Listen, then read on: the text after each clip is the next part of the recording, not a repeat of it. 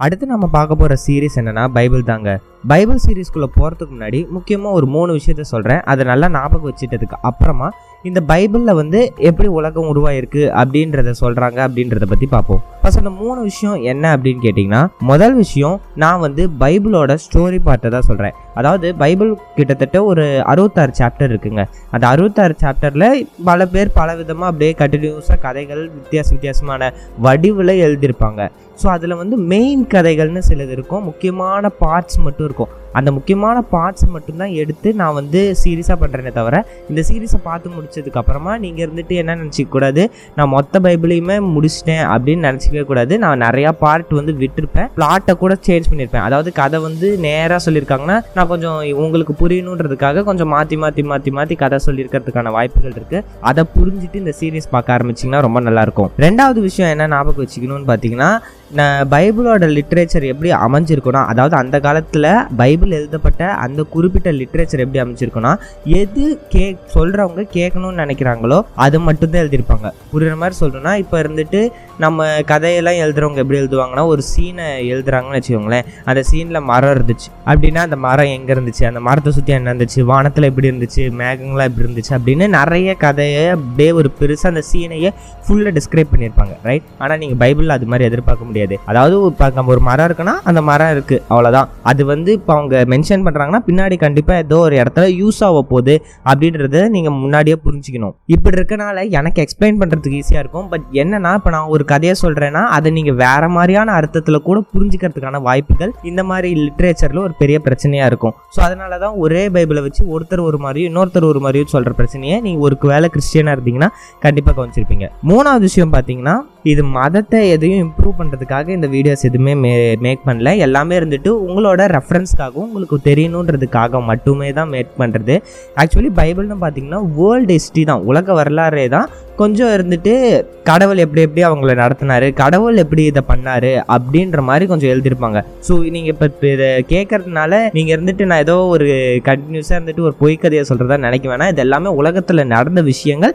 அதை கடவுள் தான் இப்படி நடத்தினாரு அப்படின்றது வந்து பைபிளிக்கல் ஆத்தர்ஸ் அதாவது பிப்ளிக்கல் ஆத்தர் இருந்து நமக்கு சொல்லியிருப்பாங்க. ஸோ அதை தான் நான் வந்துட்டு ஒரு உங்களுக்கு கதையாக சொல்கிறேன் அதையும் ஞாபகம் வச்சுக்கோங்க. அண்ட் முக்கியமாக பார்த்தீங்கன்னா இது வந்து டீனேஜர்ஸ் இல்லை அதுக்கு மேலே இருக்கவங்களுக்கு கண்டிப்பாக யூஸ் ஆகிற மாதிரியான ஒரு சீ சீரியஸாக இருக்கும்.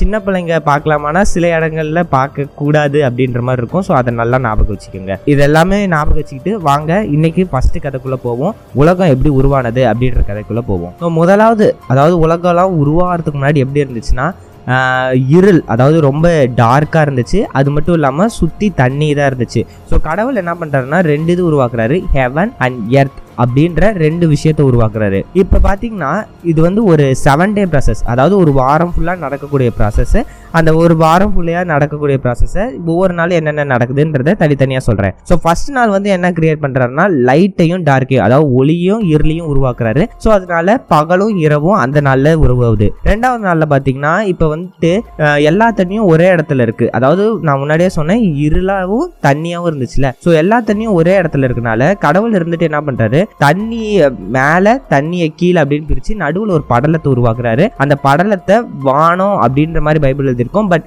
நீங்கள் இங்கிலீஷில் ரெஃபரன்ஸ் பண்ணீங்கன்னா ஹெவன்ஸ் அப்படின்னு அதுதான் பரலோகம் அப்படின்னு சொல்லி ஆண்டவர் இருந்துட்டு சொல்றாரு. ரெண்டாவது நாளில் என்ன உருவாக்குறாருன்னா பரலோகத்தை உருவாக்குறாரு. மேலே தண்ணி கீழேயும் தண்ணி. இப்போ அந்த கீழே இருக்க தண்ணி மூணாவது நாள்ல இருந்துட்டு அந்த கீழே இருக்க தண்ணியெல்லாம் கொஞ்சம் காய வைக்கிற மாதிரி பண்ணுறாரு அப்படி காய வைக்கிற சமயத்தில் என்ன ஆகுதுன்னா அந்த நிலம் அந்த தண்ணியெல்லாம் போய் உள்ளே இருக்க நிலம் வந்து வெளில வருது. அந்த நிலத்தை தான் எர்த்துன்னு சொல்கிறாரு அந்த எர்த்தில் இருந்துட்டு என்ன பண்ணுறாங்கன்னா பிளான்ஸ் அண்ட் ட்ரீஸ் மரங்களும் செடிகளும் வளர்கிற மாதிரி பண்ணுறாரு இது வந்து மூணாவது நாளில் நடக்குது. நாலாவது நாளில் என்ன பண்ணுறாருன்னா இந்த ஹெவன்ஸ்ன்னு சொல்கிறோம்ல இந்த பரலோகம்னு சொல்கிற இந்த இடத்துல அந்த வானம்னு சொல்கிற இடத்துல என்ன பண்ணுறாரு சூரியனை வைக்கிறாரு சந்திரனை வைக்கிறாரு நட்சத்திரங்களை வைக்கிறாரு. இது மாதிரி பல ஒளிகளை ஏற்படுத்துகிறாரு இது நாலாவது நாளில் நடக்குது. அஞ்சாவது நாளில் வந்து என்ன நடக்குதுன்னா இப்போ கீழே இருக்க தண்ணிகள் அதாவது உலகம்னு சொல்லப்படுற உலகத்தில் இருக்க தண்ணிகளில் என்ன பண்ணுறாரு கடல் மிருகங்கள் கடலில் இருக்க மான்ஸ்டர்ஸ் எல்லாத்தையுமே இருந்துட்டு கடவுள் உருவாக்குறாரு. அதுக்கப்புறமா பறக்கிற பறவைகளை கடவுள் உருவாக்குறாரு. இதெல்லாம் அஞ்சாவது நாளில் நடக்குது. அடுத்த ஆறாவது நாளில் என்ன நடக்குதுன்னா நிலத்தில் இருக்க மிருகங்கள் அதாவது இந்த ஆடு மாடு புலி சிங்கம் அது மாதிரியான மிருகங்கள் எல்லாத்தையுமே இருந்துட்டு நிலத்தில் இருக்க எல்லா மிருகங்களையுமே இந்த நாள் தான் ஏற்படுத்துறாரு. ஆறாவது நாளில் இதை ஏற்படுத்துறாரு. இதோட சேர்த்து யாரை உருவாக்குறாருன்னா மனுஷங்களையும் ஆறாவது நாளில் தான் உருவாக்குறாரு. ஆறு நாள் முடிஞ்சதுக்கு அப்புறமா ஏழாவது நாள் இருந்துட்டு கடவுள் இருந்துட்டு இது எல்லாத்தையுமே பார்க்குறாரு இவர் உருவாக்குன அந்த ஹெவன்ஸாக இருக்கட்டும் எர்த்தாக இருக்கட்டும் எல்லாத்தையுமே பார்த்துட்டு எல்லாமே சூப்பராக இருக்குது எல்லாமே ரொம்ப நல்லா இருக்குது அப்படின்றத கடவுள் பார்த்துட்டு அந்த நாள் இருந்து ரெஸ்ட் எடுக்கிறாரு. ஸோ அந்த நாள் இருந்துட்டு என்ன நாளாக குறிப்பிடுறாங்கன்னா ஹோலி டே அப்படின்னு சொல்லிட்டு கடவுள் அந்த நாளை இருந்துட்டு ஆசீர்வதிச்சிடுறாரு. ஸோ அதனால தான் நீங்கள் கிறிஸ்டியன்ஸ் இருந்துட்டு அந்த செவன்த் டே இருந்துட்டு சர்ச்சுக்கு போகிறத நீங்கள் பார்த்துருப்பீங்க. ஸோ இந்த இடத்துல இன்னைக்கு நான் முடிச்சுக்கிறேன். நாளையிலேருந்து கதைகள் ஸ்டார்ட் ஆகும். ஸோ கண்டினியூஸாக அப்படியே இந்த சீரியஸை பார்த்துட்டே இருக்கேன் தேங்க்யூ